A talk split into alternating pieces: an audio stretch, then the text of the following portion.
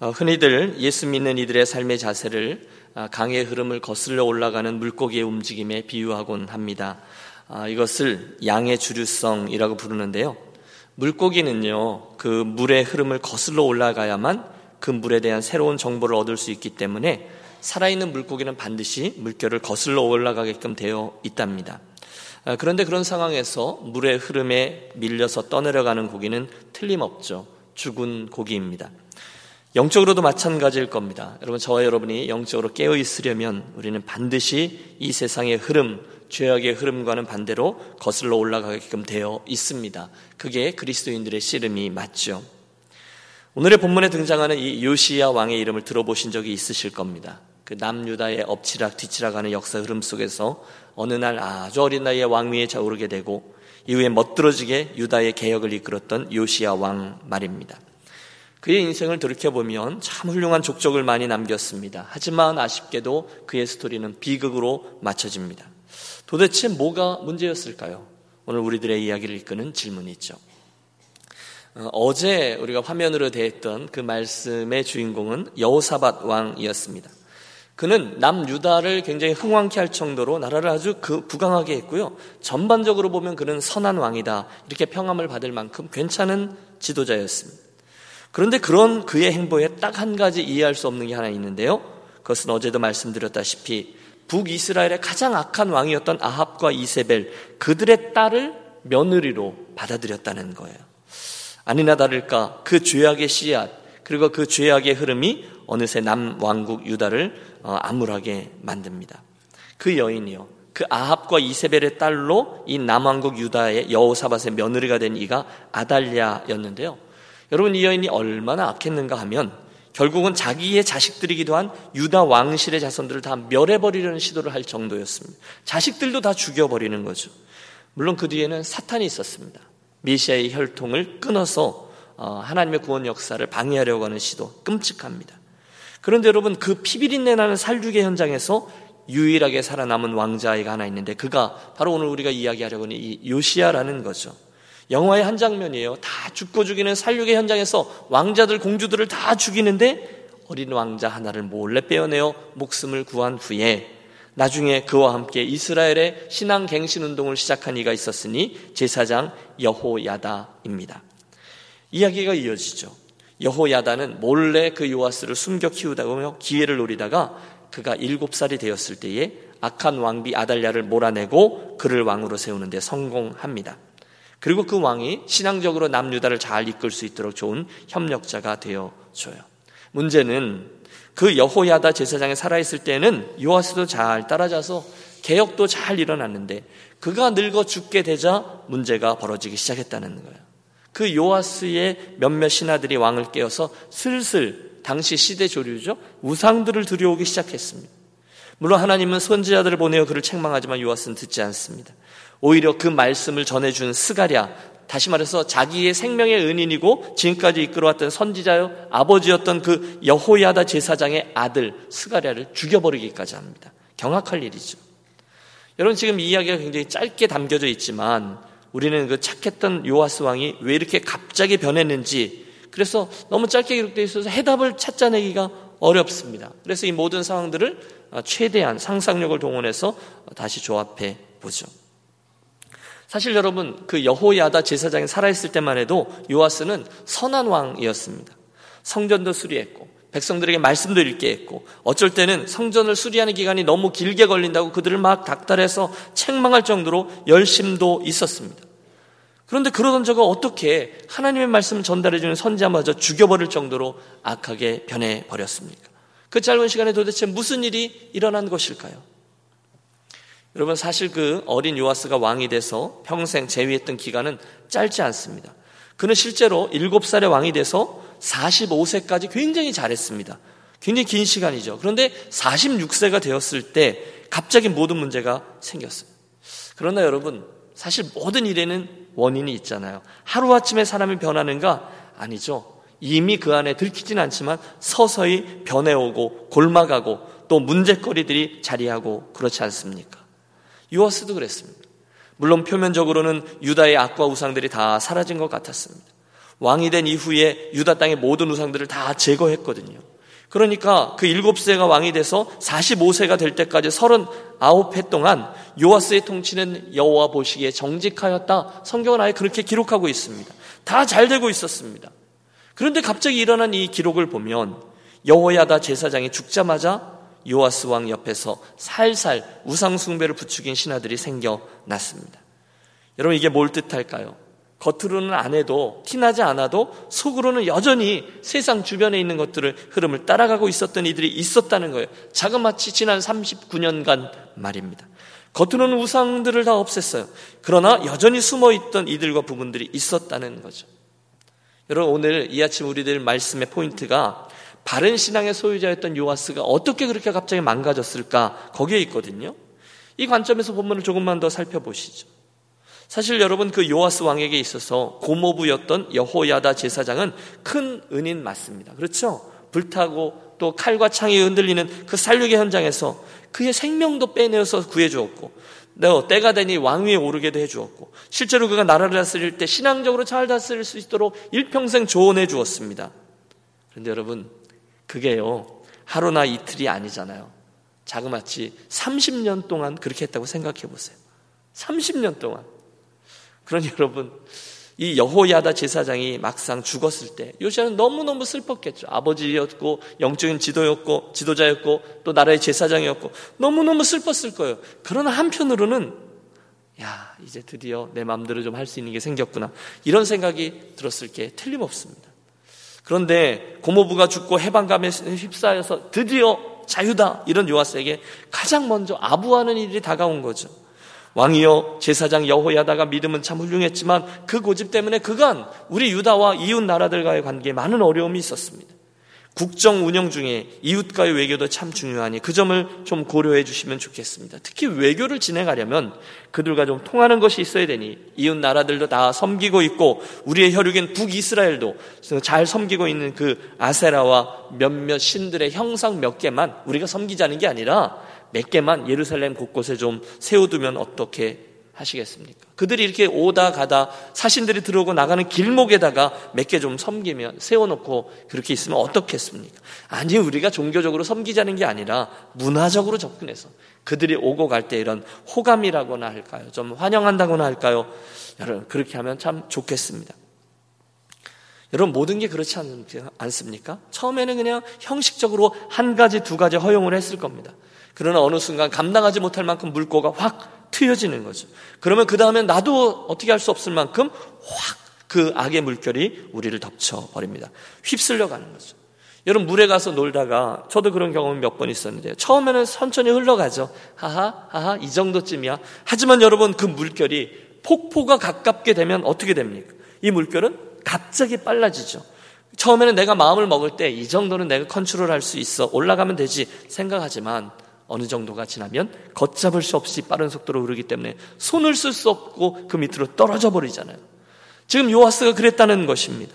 처음에는 내가 지금까지 30몇 년간을 여호와를 경유하던 사람들인데 사람인데 뭐 그까지 우상 몇 개 예루살렘 곳곳을 세운다고 해서 뭐 나라가 어떻게 되겠어? 그렇게 생각했을 겁니다.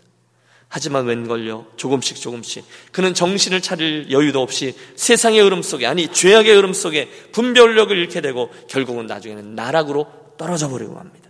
나중에는 오늘 보세요. 자기 생명의 은인인 여호야다의 아들 제사장 스가랴까지도 죽여버리잖아요. 자기에게 옳은 소리 한다고. 그리고 얼마 후에 스스로도 비참한 최후를 맞습니다. 여러분 사실 이 일은요 그의 선조 때에도 똑같이 일어났습니다. 어제 우리가 만났던 왕 여호사밧, 그토록 하나님을 경외했던 여호사밧, 그에게 맏아들이 있었습니다. 여호람이죠. 그도 처음에는 괜찮은 듯 보였습니다. 아버지 여호사밧, 어, 좋은 왕이었던 그가 맏아들 여호람에게 왕위를 물려주면서 나머지 왕자들에게도 여러 가지 성읍들과 재산들을 많이 나누어 줬어요. 이유는 하나죠. 형제들끼리 싸우지 말고 다투지 말고 사이좋게 살아야 한다. 그랬던 겁니다. 그러나 여러분 여호람 왕은 왕이 되자마자 아버지의 가르침과 바램은 저리하고 당시 세상에 있던 흐름을 그대로 쫓습니다. 동생들 왕자들을 다 죽여 버리는 거예요. 세상 사람들이 하듯이 혹시 나중에 있게 될 모반의 씨앗들을 다 없애야 된다. 여러분 그뿐이 아니라 이제는 남왕국의 왕이 북왕국의 왕들과 똑같이 악을 쫓아갑니다. 성경은 그 당시 저의 행적을 이렇게 기록합니다. 아, 여호람 얘기예요. 그가 이스라엘 왕들의 길로 행하여 아합의 집과 같이 하였으니 북이스라엘에 가장 악했던 왕 아합 그와 같이 악하게 쫓아 살았다는 거예요. 그런데 그 이유가 뭔지 아세요? 이는 즉 그 아합처럼 악하게 살게 된 이유는 이는 그 아합의 딸이 그의 아내가 되었습니다. 뭐라고요? 그 악인의 딸이 자기 아내가 되었기 때문에 자기도 모르는 사이에 그렇게 악을 쫓아가게 되었다는 거예요. 아내가 잘못 온 거죠. 그 아버지 편에서 보면 며느리를 잘못 들인 거죠. 지금 북이스라엘의 가장 악한 왕에게서 아내가 온 거거든요. 그러자 결과가 어떻게 되는지 아세요? 다 망합니다. 처음에는 천천히 흐르던 물결, 내가 컨트롤할 수 있을 것이라 여겼던 흐름, 웬걸요? 사랑하는 여러분, 여기서 우리가 교훈을 얻습니다. 새해에는 사랑하는 여러분 정말 좋은 분들과 친구하시기를 바랍니다. 절대로 하나님을 경외하지 않는 친구들을요, 그분들을 위해서 기도는 해줄지언정 여러분의 인생과 시간을 들여 그들을 쫓아다니고 어울리지 마시기 바래요. 여러분 끊으세요. 이런 말씀을 드리는 게 아니에요. 저도 그런 친구들 많이 있어요. 너무너무 즐거워요. 같이 있으면 얼마나 재미있는지 모릅니다. 편안합니다. 옛날로 돌아갑니다. 하지만 여러분, 하나님을 경외하지 않는 사람, 하나님을 우습게 여기는 친구들이 있을 거예요. 그들과는 깊은 친구가 되지 않으시는 게 좋습니다. 영향력 때문이에요. 물론 그분들이 예수를 믿게 되고 하나님을 경외하는 이들로 변화대로 기도하고 힘쓰십시오. 그건 전도요, 선교죠. 그들의 인생에 가장 귀한 복을 나누어 주는 거예요. 그러나 지난 주일의 말씀 10편 1편을 돌이켜 보세요. 인생을 섰고 그들과 가치관을 섰고 중요한 선택을 할 때 그들의 조언을 구하고 그들이 하는 대로 따라하고 그러시지는 말라는 거예요. 10편 1편 거기서 나온 얘기가 그 얘기죠. 그들은 그 악인들이잖아요. 하나님이 없다라고 말하기 때문에 악인인데요. 하나님이 없다라고 생각하기 때문에 아무리 겉으로는 나이스해 보여도 우리들에게 이러저런 세상적인 영향을 주게 되어 있습니다. 오늘 그 얘기예요. 나도 모르는 사이에 여호람의 자리 얼마든지 잃을 수가 있다는 거죠. 물론 하나님은 경고하셨습니다. 처음엔 외교적으로 경고하고 그 다음에는 엘리야 선지를 통해 경고하고 나아가 직접 전쟁을 통해서도 경고합니다. 하지만 여호람은 악인들의 교회, 죄인들의 길, 오만한 자의 자리를 통해서 그 흐름을 쫓아가다 그만 너무 늦어버린 거예요. 다 잃어버립니다. 결국 자기의 자식들도 자기 아내의 손에 의해서 다 죽게 되어지는 그 인생의 제일 마지막 순간에 그도 비극을 맞죠. 그의 창자에 불치병이 들어 고생고생하다가 비참한 최후를 맞습니다. 더 슬픈 게 뭔지 아세요? 그렇게 악하게 쫓아가면서 살다가 죽었을 때에 아무도 그의 무덤에 분향하러 오지 않았다는 것입니다. 성경의 기록입니다. 아무도 그 왕에게 분향하러 오지 않아요. 평생을 우상을 쫓다가 죽었으니 유다 백성 누가 그를 아끼겠습니까? 결국 그는 왕들의 묘지에 들어가지 못합니다. 한마디로 세상의 흐름을 거스르지 못하고 함께 떠내려가다가 완전히 떠내려가 버린 비참한 인생의 주인공이 된 거죠. 그런데 여러분 오늘 우리들이 이야기하려고 하는 그의 아들 요아스도 그 아버지 요아람 그 여호람과 똑같은 수순을 밟았다는 거예요. 요아스도 세상의 흐름을 거스르지 못하고 함께 떼내려 가다가 그만 인생을 망쳐 버렸습니다. 자, 이 모든 이야기들에서 여러분 우리가 이 아침 무엇을 배웁니까? 하나님이 그 요아스 이야기를 통해서 우리들에게 무엇을 말씀하고 있습니까? 틀림없습니다. 하나님 우리들에게 이 세상의 흐름에 휩쓸려 함께 떠내려가지 말고 오히려 그 세상의 흐름을 거슬려 당신이 기뻐하시는 삶을 살아가는 성도가 되라. 이렇게 요구하시는 것입니다. 이 세상의 흐름과 반대되는 가치를 따라 살라는 거예요. 거꾸로 거슬려 살라는 거예요. 한번 해보시죠. 거꾸로 거슬러 올라가십시오. 거꾸로 거슬려 올라가십시오. 여러분 이게 얼마나 어렵습니까? 얼마나 낯섭니까? 그런데 그게 맞다는 거예요. 그리고 세상에서 그 불편함을 느낄 때 그리스도인은 그때 살아있는 거라는 거예요. 물고기들처럼요. 예수께서 최후의 만찬을 대하고 계십니다. 마지막 순간에 예수께서 식사하시다 말고 제자들의 다툼을 보고 그들의 발을 씻기시죠. 내가 주와 선생되어 너희의 발을 씻겼으니 너희도 서로 발을 씻어주는 것이 옳으니라. 내가 너희에게 행한 것 같이 너희도 행하게 하려 하여 본을 보였노라. 여러분 지금까지 주님은 당신의 순환에 대해서 말씀하시잖아요. 그런데 제자들은 끝까지 출세에 대한 생각에 사로잡혀 있잖아요. 그때 그 세상의 흐름에 예수는 분연히 맞서고 거슬려 올라가는 거예요. 주와 선생이 되어 너희의 발을 씻기듯이 너희도 그렇게 겸손의 삶을 살라는 거예요. 더 낮아지라는 거예요. 더 섬기라는 거예요. 여러분 이게 우리들에게 낯설어요. 더 높아지는 게 훨씬 더 쉬워요. 우리는 그리로 올라가도록 교육을 받았어요. 그러나 주님은 역주행을 하라고 우리를 초대하세요. 성육신 자체가 역주행이에요. 복음 자체가 십자가 이야기가 거꾸로 가는 흐름이에요. 여러분 신약의 사도 바울도 똑같이 그 얘기를 합니다. 얼마나 대단한 사람이에요. 여러분 사도 바울의 글 13개가 성경책에 들어가 끼어질 만큼 엄청난 사람입니다. 그는 세상적으로 잘 나가던 사람입니다. 높은 자리로 올라가고 있었습니다. 그러나 한순간 예수님을 만나게 된 후에 하나님 나라의 가치로 눈이 바뀝니다. 모든 것을 배설물로 여김은 내 주 예수 그리스도를 얻고 그리고 일평생을 역주행했습니다. 거꾸로 달려갔습니다. 그리고 그 흐름을 통해서 하나님은 교회를 세우고 교회를 교회되게 하고 오늘의 우리들을 그리스도인 되게 하는 거죠. 사랑하는 여러분, 저는 압니다. 이게 쉽지 않습니다. 여러분 마음속에 알죠. 목사님 참 좋은 얘기죠. 그러나 나가서 살아보세요. 라고 반응하는 분이 계실 줄도 압니다. 세상의 흐름이 너무너무 거세요. 더더하게 흘러가요. 큰 물이 흘러가요. 더 큰 것을 추구하는 게 맞아요. 경쟁하고 시기하고 더 많은 것을 이야기합니다. 그런데 그 중에 잠깐 옳은 것, 진리를 이야기하고 정결함을 이야기하고 겸손을 이야기하고 양보를 이야기하면 목사님 요즘 세상이 어떤 세상인데 그렇게 해서 어떻게 우리가 살고 우리 애들이 살아가느냐라고 저를 구박합니다. 정말 거대해요. 어제 제가 두 군데 교회 공동체를 어, 다녀왔다고 말씀을 드렸죠. 그래서 이제 첫 번째 아침에 가서 이제 그 목사님과 좀 깊게 교제를 하는데 이러저러 마음속에 있는 목회 이야기 이런 것들을 쫙 합니다. 근데 여러분 지난 작년을 통과하고 올해로 넘어오면서 제 마음속에 뿌듯함이 있잖아요. 우리 교회가 정말 최선을 다해서 어떤 결과를 가져왔는지 알잖아요. 그래서 올해 어, 그 작년 결산을 어떻게 했고 예산을 어떻게 했고 올해 어떤 생각을 하고 막 그런 이야기를 막 자랑하고 싶고 교제하니까 서로 이제 정보를 주고 받다가 아 이 교회 예산에 대해서 듣게 됐어요. 그러니까 은매 기주거가 금방 된 거죠. 왜냐면 훨씬 크거든요. 몇 배가 되거든요. 그러니까 제가 야구가 죽은 거죠. 여러분 이게 뭐죠? 세상적인 가치입니다. 더 커진 거. 그 안에서 행복감을 갑자기 잃어버리는 거예요. 저녁이 됐어요. 그래서 이제 또 우리가 잘 아는 저쪽 교회에 가서 말씀을 전했어요. 또 목사님과 깊게 교제하다가 또 목회 이야기가 나오는데 그 교회 빛이 얼마인지를 듣게 된 거예요.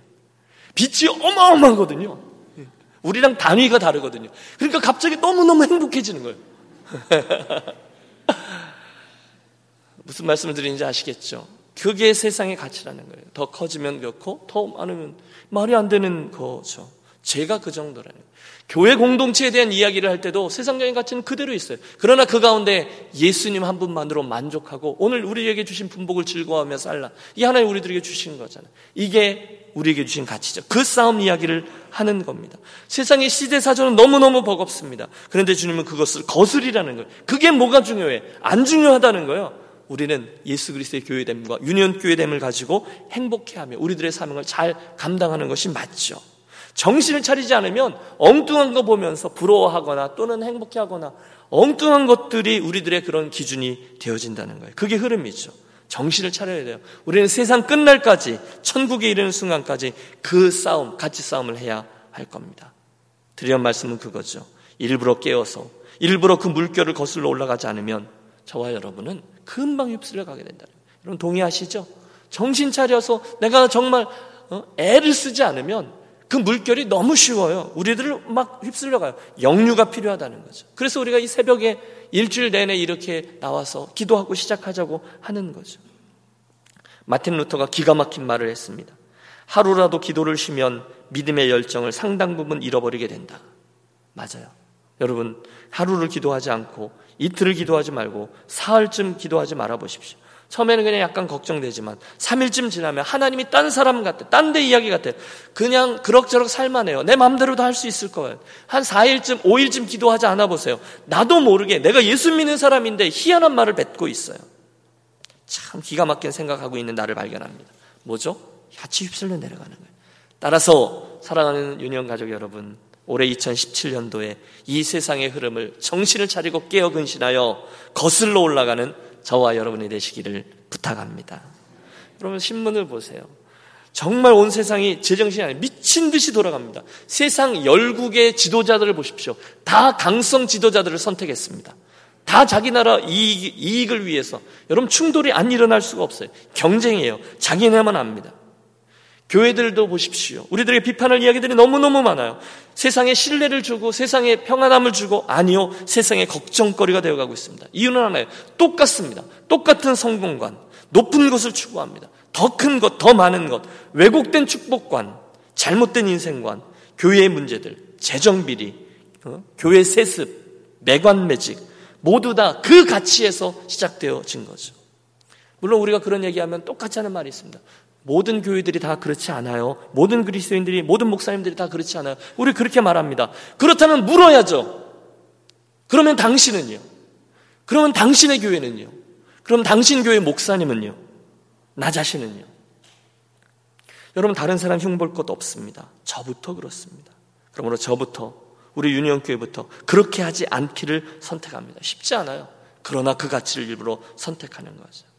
사랑하는 여러분, 새해에는 다들 그렇게 하는데 뭐 하면서 아무렇지도 않게 세상적인 가치를 따르지 않기를 부탁합니다. 군중 심리에 이끌려서 많은 사람들이 가는 대로 가면 괜찮을 거라고 생각합니다. 가만히 있으면 중간이라도 가지. 그럼 맞는 말이죠. 모난 돌이 정 맞는다. 맞는 말이죠.